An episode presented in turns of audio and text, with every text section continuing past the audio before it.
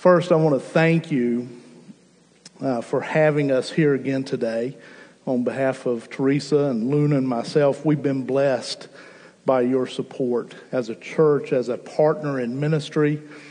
We, we can't do what we do without you. We need you. Um, you heard, I think, we did a video report a few months ago, a couple of months ago. And people come, they just keep coming. And one of the things that we're struggling with right now is I can't do all the counseling. We, we actually are reaching a point of saturation where I have more people than I can see. And one of the, part of the ministry is that we equip other Christians, pastors, deacons, laity, to help do some of this. And so that's why we do the, the different trainings and those type of things that we do. But I do thank you. I, I know um, Brian has mentioned to you about our shoe collection, the ministry there that we are collecting shoes with Funds2Orgs. And all those shoes, those new and gently worn shoes that you bring, um, they are going to go to people in third world countries and developing countries, and you're going to help a lot of people with that. And so, with it goes our prayers and hopefully the gospel that will go with those shoes. And so, I want to thank you for that as well. Um, it, it's actually our first fundraiser. There's should be a little shoe up there on the wall. There it is. Um, and so we're, we're going to be taking these throughout the month of January. And if you bring them in, what's the room over here that we're using? First classroom beside the men's room. And so uh, just bring them in and drop them in there. And now don't, don't bring something as you clean your closet out that you wouldn't wear, okay? Don't, don't bring something that's got a big hole in the sole or anything. But bring those shoes that you're not going to wear because they don't fit anymore, you don't like the style, whatever it is, and we'll put them to good use. Um, also, if you want to keep up with what uh, Christ Center Solutions is doing, uh, there's a couple of ways you can do that. On the screen, you should see a thing that says Faith Life and the and the uh, Charleston Bridge, the Ravenel Bridge over there. And you can go to faithlife.com and type in Christ Centered Solutions, and it'll take you to our, our page. It's kind of like a Facebook page. Faith Life is a, a Christian organization that uh, basically holds my library. I think Brian uses it as well. And so there's a calendar on there. You keep up with things. You can join Faith Life. There's lots of things uh, that are good for you spiritually there. Or you can go to our website at christcentersolutions.org and you can keep up with us there also. Next thing before I preach, I wanted to share this with you because we're excited about it, and that is um, we're having a, a, marriage conference. Teresa and I have um, done this marriage conference before with another church here in the area. But now we're going to do it. We're partnering with Loris First Baptist, and we're going to have a marriage conference on the weekend of February 18th through the 20th in Myrtle Beach. And so that's a Friday evening through a Sunday morning. And, I, and we would love for you to come. And you can see uh, some of the, the sessions up there and what we'll be talking about. But we call it I Still Do, the seasons of marriage. Because if you stay married long enough, you're going to go through seasons. And some seasons are great and some seasons aren't so great and how do you make it through those that aren't so great? And so we'll be um, addressing those kind of things um, there in Myrtle Beach. The cost is $300, but let me tell you this. If you want to sign up, the, the first five couples that sign up this week, uh, if you have that many from this church, the first five couples get $100 off. So it's only $200. And basically, that, that covers your hotel room and I think a continental breakfast each day. But please come. If, if you would like to take part in this, um, you are more than welcome and we would love to have you, right? Yes, dear. That's what I thought. All right. Here's our title for today Lord, I know I need to change. I, know I've said it many times in my life, and I bet many of you have also. At some point in your life, you said, Lord, I know I need to change. And that phrase is normally almost always followed by this word. You ready? But. Lord, I know I need to change, but. But it's hard, Lord. But it's not my fault. But I, I don't know how to change. Or maybe it's, but I'm a good person, Lord, aren't I? Why, why, why is this happening? Why, why do I need to change? I'm a good person.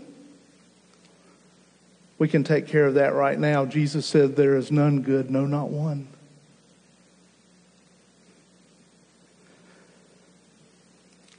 Listen, when we come to the place that we know we need to change, it's normally because of the convicting power of the Holy Spirit that brings us to this conclusion. As believers, the, the Holy Spirit has sealed you. God, the Holy Spirit, has sealed you and ministers to you, and, and He convicts us when something's not right. And so, with that thought, it, here comes another question. And the question is this once we're aware that God is calling us to change, to change something in our lives, what are we then willing to do? What, what are we willing? What are we willing to do in order to make that change? Do we do something or do nothing? Do we make an excuse or take an action. In our text today, Isaiah has reached that point in his life where he knows, he has become aware that he needs to change. But the, the people I see on a regular basis and the couples that I see, the vast majority of them come through the doors here and in Wilmington and Hampstead, North Carolina, and in Wendell, North Carolina, because they know something's not right and they need to change. I don't like something. I don't like the way I feel. I don't like the way I see certain things. I don't like this perspective. I don't like my life the way it is right now. Lord, I know I need to change. So, what do you do? For Isaiah, it was Am I going to be inactive and ignore the truth and do nothing? And that's, that was simply an, not an option for Isaiah. It shouldn't be an option for us. Isaiah had reached a state of brokenness in which there was a point of no return. He was driven to his knees, so to speak, and probably literally as well. Several years ago, I was dealing with a young man who stated to another pastor and myself that he knew that the place where he was in life was not pleasing to God. See, he said he was a believer. Matter of fact, he stated that he was far from God's will. And, and as we talked with him, we could tell that he was just eaten up with guilt and shame and this, just this overwhelming burden on his life. Yet he was seemingly unable to move beyond his circumstances. He stated that he couldn't help the way that he felt. And you know what? I, I believe him. I, I, I believe these were his feelings. Our feelings are our feelings, they, they don't belong to anybody else. Feelings happen.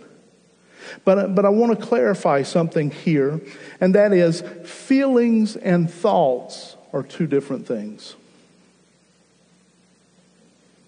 But yet we often use them interchangeably. I, I can't help the way I feel, but I can do something about the way I think. When you read the letters of Paul. When, when you listen to some of the things and read what Jesus said, what you come to is this conclusion that when he's talking about the heart, he's talking about the way you think. Christianity is very much, and you may have heard me say this before, Christianity is very much a thinking religion, yet we try to make it a feeling one. He calls us to think. This young man went on to say that day that he couldn't help or stop the sinful things that he was doing, even though he knew his actions and behaviors were wrong. At that moment, I knew that it wasn't that he couldn't change, but that he believed in one part that he was powerless to change. But it's more than that. It was more than just him thinking that he was powerless, it was also that he didn't want to change. It's easier to wallow in our self pity. It's easier to wallow in the muck and the mire. Change is difficult. If you're sitting here today or you're watching online and you claim to be a believer of Jesus Christ, a follower of Christ, He did not call you to a life of ease on this earth. For all those who preach a prosperity gospel, saying that um, God wants you to be rich and healthy and all these other things, my question is then why did Jesus have to die the type of death that he did? Why did the apostles suffer as they did? Why were Christians throughout history and still today, why are they martyred for their faith? Is it because they have sinned and they're not listening to God? Or is it because the world hates them? Being a follower of Christ is difficult. Not every day, but a lot of days. Again, if we're honest with ourselves, isn't that the way most of us think when failures in life begin to mount? Like that young man, oh, I, I don't know what to do. I, I don't feel like I can do anything. I feel like that people are just oppressing me or things are oppressing me and I can't do anything about it. I feel powerless. That brings another question to my mind. If you or I know that we need to make some changes in our life, especially when it comes or concerns our walk with Christ, then what's our real motive for doing so? What's our real motive for change? Is it just to get the pain to stop, even temporarily? Is it, okay, Lord, I'll do this, I'll do this, and things get a little better, and you go, and you kind of slide back into that old way? Or is it because you're truly broken spiritually and you recognize, I recognize, we recognize that we need a Savior who can do for us what we cannot do for ourselves? For the Christian, let me ask you this. Today, after maybe for some of you many years of being a follower of Christ, what value do you place on your relationship with Him? How important is your Christian walk to you? And so, as we begin, and we're going to look at the passage here in just a moment, I want to share just a couple of things about the book of Isaiah in order to put some things into context for the passage that we'll be looking at. I want you to think about this. This book, 66 chapters, written 700, maybe a little more, years before Christ, has some of the greatest chapters of prophecy in it concerning Christ, Isaiah 53 coming to mind. Down to the very point where he'll be buried The book is overwhelming. It's a book that addresses the coming kingdom promises to Israel, to Judah. And Isaiah does this more than any other prophet. He speaks in depth about Israel's sin and God's glory. The division of the book is in two parts. Chapters 1 through 39 deal with God's judgment. Chapters 40 through 66 deal with Israel's deliverance, their salvation. And so, judgment, what we see in this is that judgment comes before blessings. And this is in order to remind Israel of her covenant with God. Now, get this. There are two kingdoms at this time. There's the northern kingdom of Israel, there's the southern kingdom of Judah. Isaiah is primarily a prophet to Judah, but Judah is seeing what is happening to the tribes in the northern kingdom, the ten tribes there. Assyria is going to sweep in around 723, 721 BC. And they're going to swallow Israel because of their sin, their religious syncretism, blending the truth of God's word with all these other false idols and things. Assyria is going to come in and it's just going to swallow them up and take them into captivity. It's going to leave the land barren. Judah, on the other hand, they're a little more than a hundred years behind Israel. Isaiah is preaching his heart out. He's sharing with the people judgment is coming, judgment is coming, judgment is coming. You need to change. I need to change. Look what's happened to our brothers and sisters in Israel. Now it's going to come to us. We must change.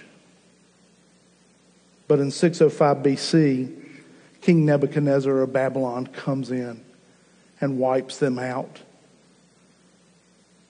Or so we think. But over the next 15 years, he goes back two more times.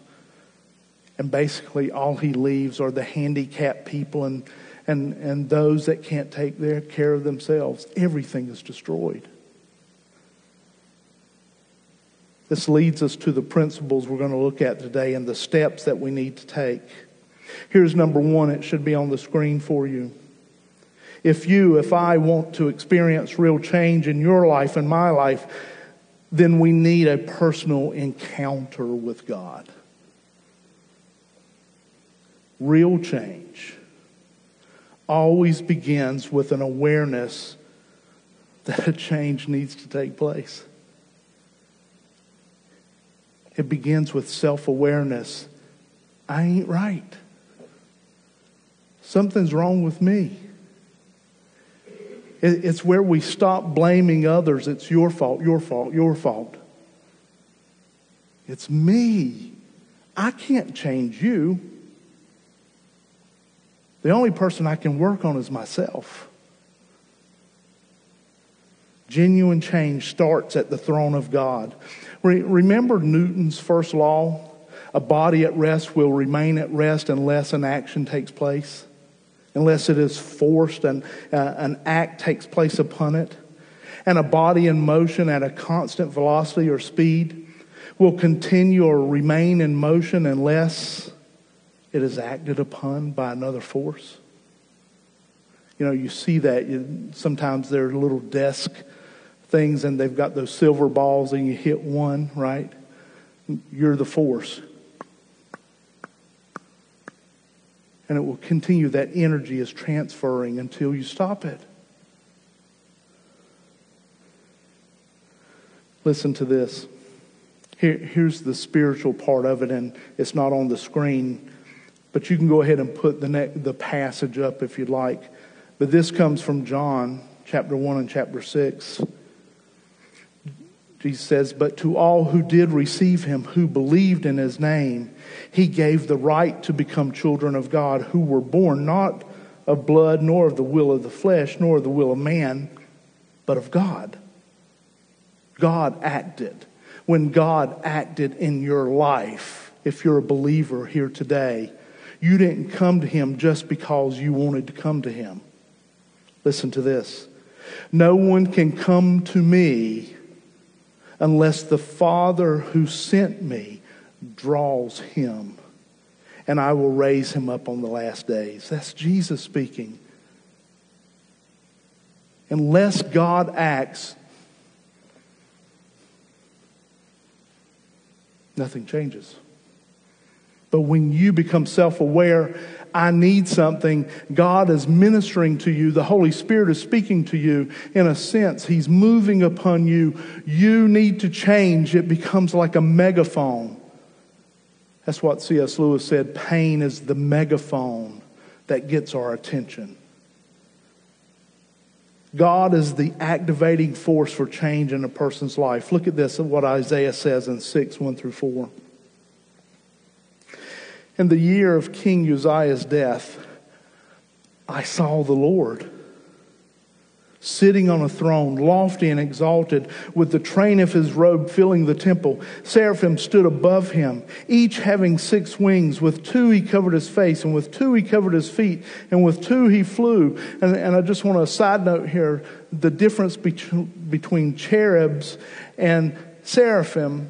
And the cherubs aren't these cute little babies with wings.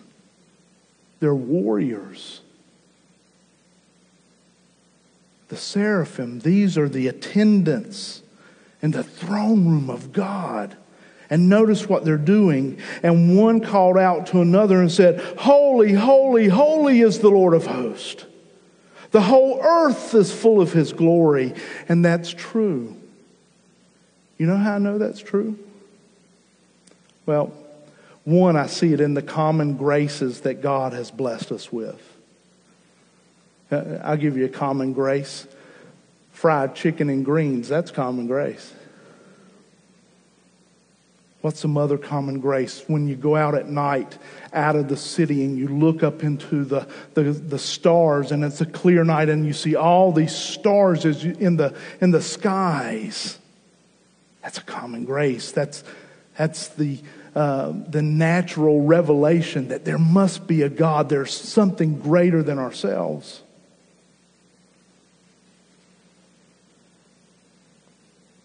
There's something else that we see in the glory, how the earth is full of His glory because He fills His people. The world should, should see God in you and through you, and in me and through me.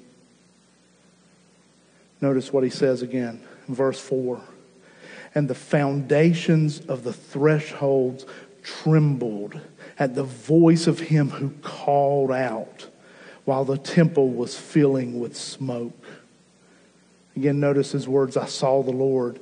Isaiah is somehow transported or taken be it in a vision or, or some other way, he's taken into the, the heavenly tabernacle, the throne room of God, the actual tabernacle, the ones that were built in Israel and the one that is still to be built are just models of the real one.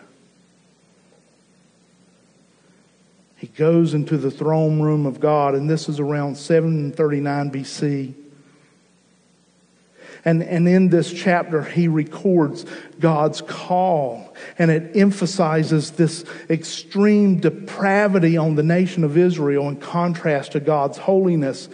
Uh, let me tell you, when we come to the point that we know that we need to change, it's because we are standing in the presence of God and we recognize His holiness, His sovereignty, His greatness, His awesomeness, and how filthy we are. The people of Israel lacked this spiritual insight, and they wouldn't turn from their sinful condition. I actually think what Isaiah saw that day might have been the pre incarnate Christ.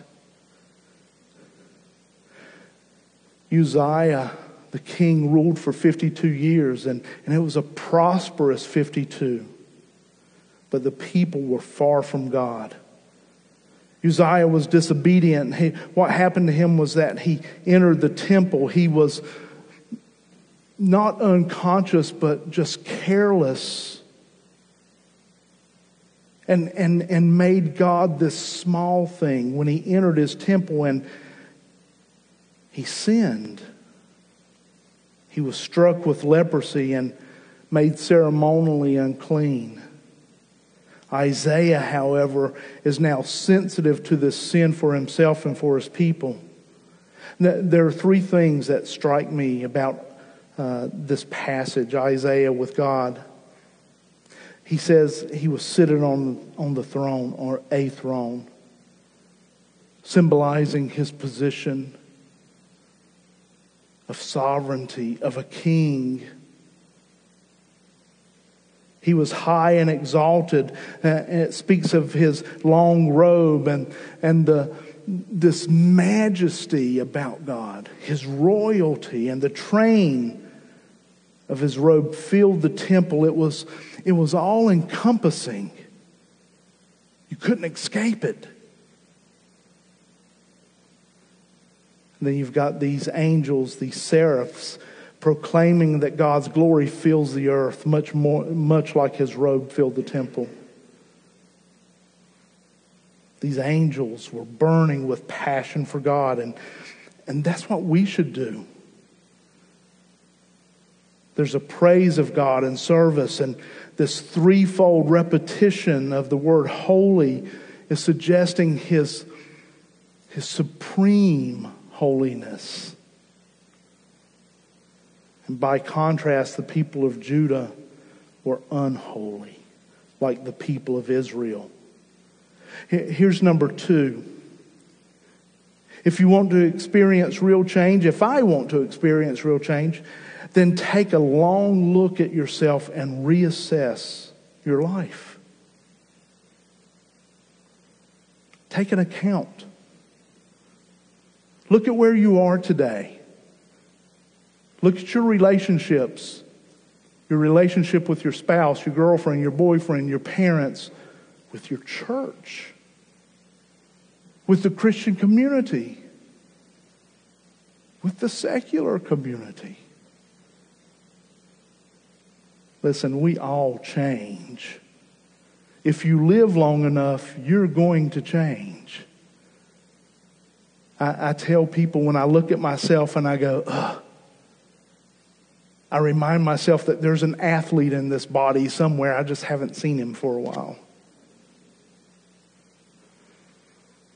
Again, if we live long enough, we'll see all sorts of changes take place from a physical standpoint, but from a spiritual and emotional standpoints as well.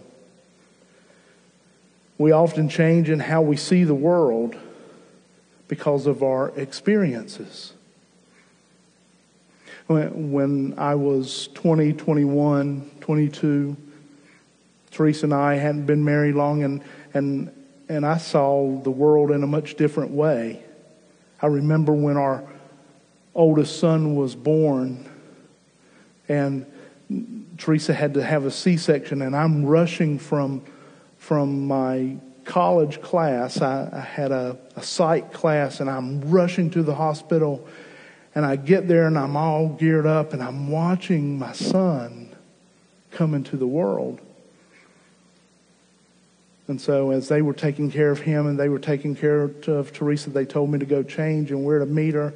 And I went to this, looked like a little locker room. It was this father's room. And as I began to take that gown off, I did. I dropped to my knees and I began to, to weep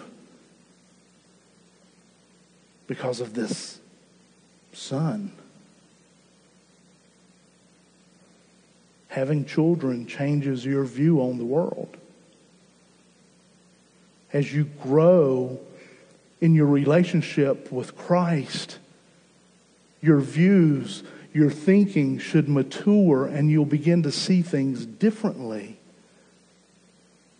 I've noticed that as I've gotten older, it, it's easier to put some things into the right priority than others. Some things just aren't as important anymore. But genuine change takes place spiritually, morally, cognitively, our thinking. And it takes place as we live as followers of Christ. And for that one person, maybe here today or watching online, that doesn't know Christ as Savior and Lord, I pray change comes to you. All of us at different times and seasons of life need to take a step back and take an accounting of our life. Where am I today in my walk with the Lord? Is there unconfessed sin in my life? Am I living in a state of denial? The Apostle Paul, you might remember, encouraged believers in Corinth to take a closer look at their lives and their church and to put things in the right order. Some of that you can read in 2 Corinthians 13 1 through 5, where he talks about in verse 5 examine yourselves to see whether you are in the faith. Test yourselves, or do you not realize this about yourselves that Jesus Christ is in you, unless indeed you fail to meet the test? Isaiah is doing the same thing 700 years before the arrival of Christ. Look at verse 5 on the screen. And I said, Woe is me. Woe is, is a type of judgment upon self, it's a mourning like someone has died. Woe is me, for I am lost, for I am a man of unclean lips, and I dwell in the midst of a people of unclean lips. For my eyes have seen the King, the Lord of hosts. This vision of God's majesty, holiness, and glory made Isaiah realize I'm a filthy sinner. I don't deserve his grace. And you realize what that grace is, right? It's not just an unmerited favor, it is God pouring out on you something that you don't deserve. His mercy is what he withholds from us that we do deserve. We deserve his wrath, yet he pours grace out and he withholds that wrath. So Isaiah here is pronouncing the woes, the threats of judgment He's even saying, Woe to me himself. He realized that he too was subject to judgment because he was unclean. He had sin in his life. And when we begin to see God in that way, it should stir us. We need to see ourselves in the light of his purity and his holiness. And when we do, the impurity of our sin is made all the more evident. Isaiah had unclean lips, which probably symbolized his attitudes and his actions as well as his words. And we need to realize that. Our words often reflect our thinking and our attitudes, and that's into, in relationship to our actions. Do, do people outside this body, do, do they know that you and I are believers based on the way we speak and the way we act? And I'll be the first to tell you, there's sometimes my actions and my words are not always Christ like. I pray that the Holy Spirit convicts us when we, when we recognize that. Look at this down in Luke 5 8. But when Simon Peter saw it, he fell down at Jesus' knees, saying, Depart from me, for I am a sinful man, O Lord.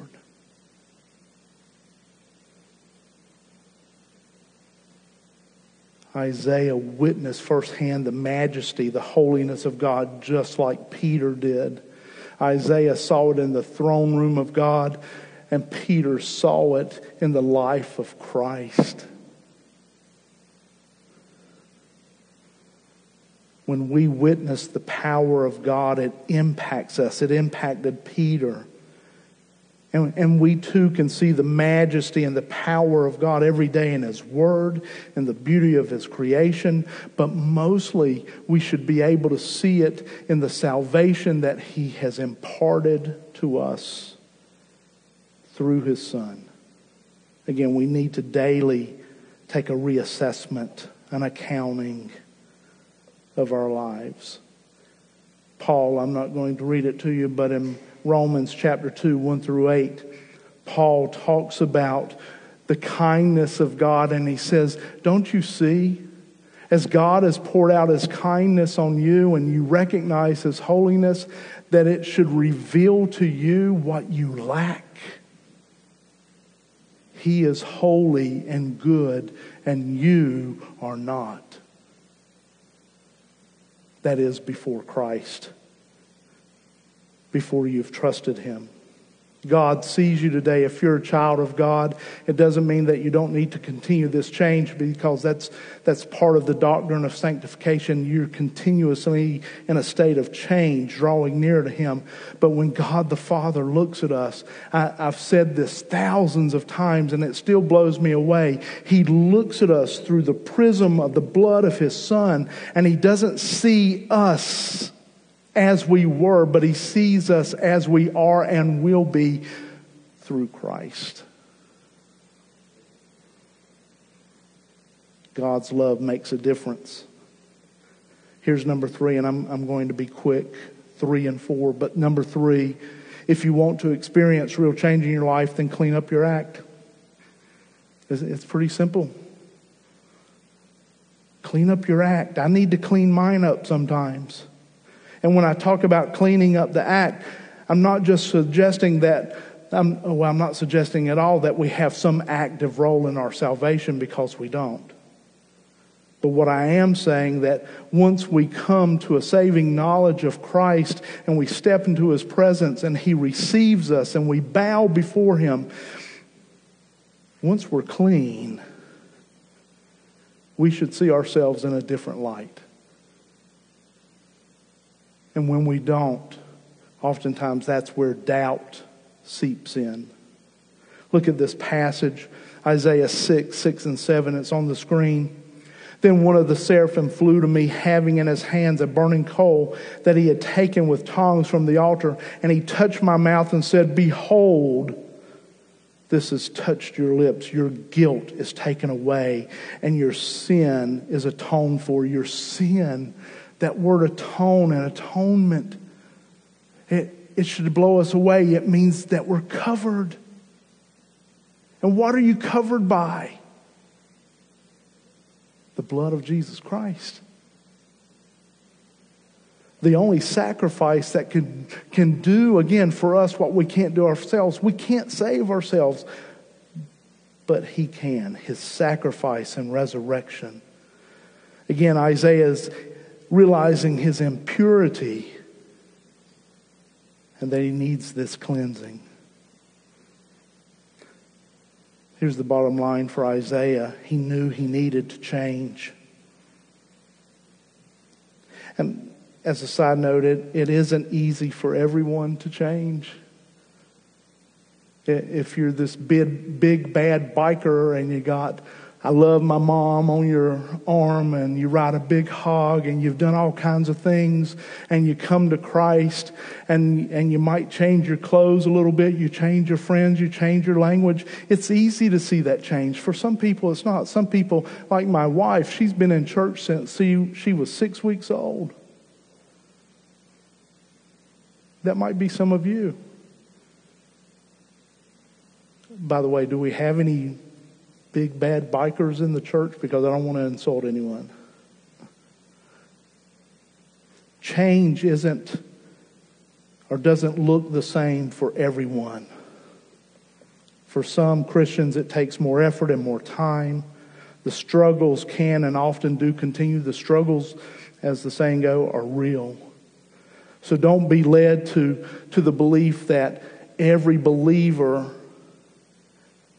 every believer's conversion looks like every other believer's. I, have just a side note, I've had Christians say, when I got saved, I put my cigarettes down and I never had a desire for them again. That's wonderful. But others struggle with that. And by the way, cigarettes don't send you to hell, okay? As that old saying go, they don't send you there, they just make you smell like you've been there. Here's our last point. If you do experience real change, then your heart will say, Send me. Send me, Lord. I'll go. Look at these verses Isaiah 6, 8, and 9. Then I heard the voice of the Lord saying, Whom shall I send, and who will go for us? Then I said, Here am I, send me, Lord. He said, Go and tell this people. Go. Let's just be real with one another. We're not all evangelists. We're not all preachers. We're not all Sunday school teachers. Some have the gift of, of serving, and, and most of your work is done in the background. But let me tell you, we all have a responsibility to live out our Christian faith where others are drawn to it. The, the old story, I, I like the story, there was a preaching conference up in Chicago, and D.L. Moody was um, walking down the street with this young man who was at the conference. He was a young preacher, and they were talking about how the people of Chicago, there was a great lostness there.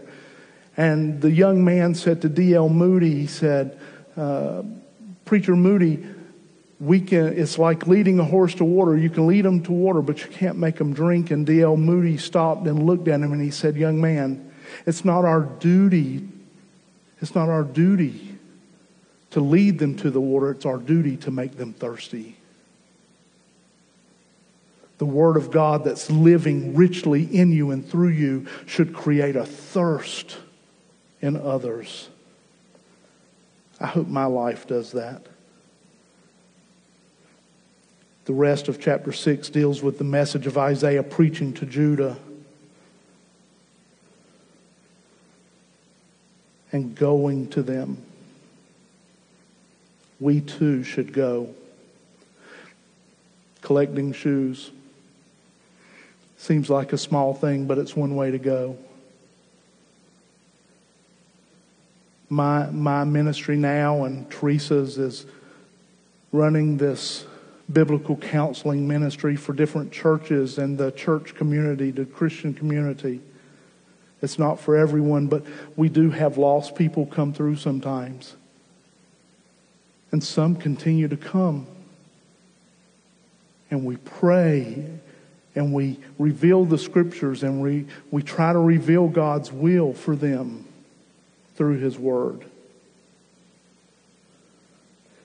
Let me tell you, God is calling us as individuals to change. If you're a follower of Christ, He's called you to change. And as the body of Christ at Holmes Avenue, you should come to the realization that you're in a state of constant change. The church today isn't the same as it was in 2019. And it wasn't the same in 2019 as it was in 1950. Change occurs. Continue to say, God, send me. I will go. So I leave you with this, and I'll call Brian up to close for us as he sees fit. My question is Do you need to change? Is there something in your life that you need to change? Do you know someone close to you that's trying to change? How can you help them? How will you respond, church, to those around us that are looking for change? Thank you, brother. God bless you, church.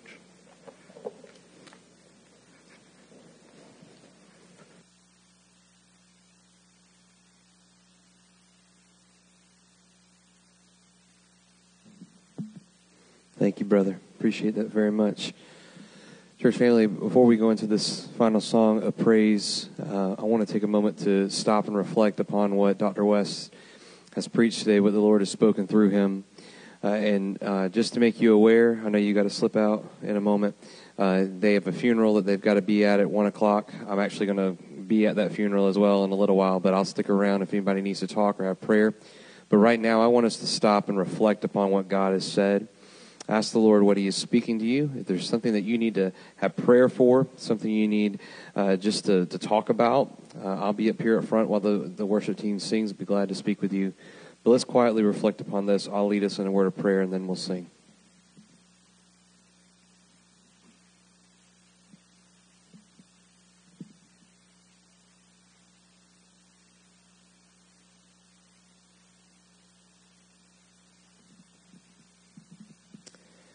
Heavenly Father, God, Lord, thank you. Thank you, Lord, for your word. Thank you, Lord, that it is living and active and sharper than any two edged sword.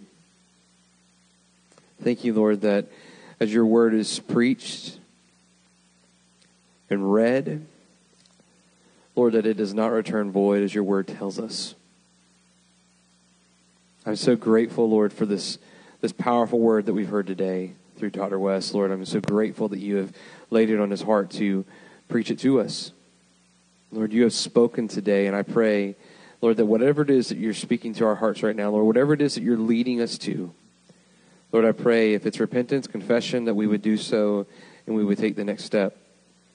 Lord, if it's just to continue walking in obedience and to take the next step in that regard as far as sharing our faith, proclaiming the good news, whatever it is, whatever it is that we need to change, Lord, make it clear to us. And bring us to a place, Lord, where we can truly say, Lord, here am I. Send me. Send me across the globe. Send me down the street. Send me next door. Whatever it may be. Father, I pray that you have your way in us. We love you and we bless you in Jesus' name. Amen.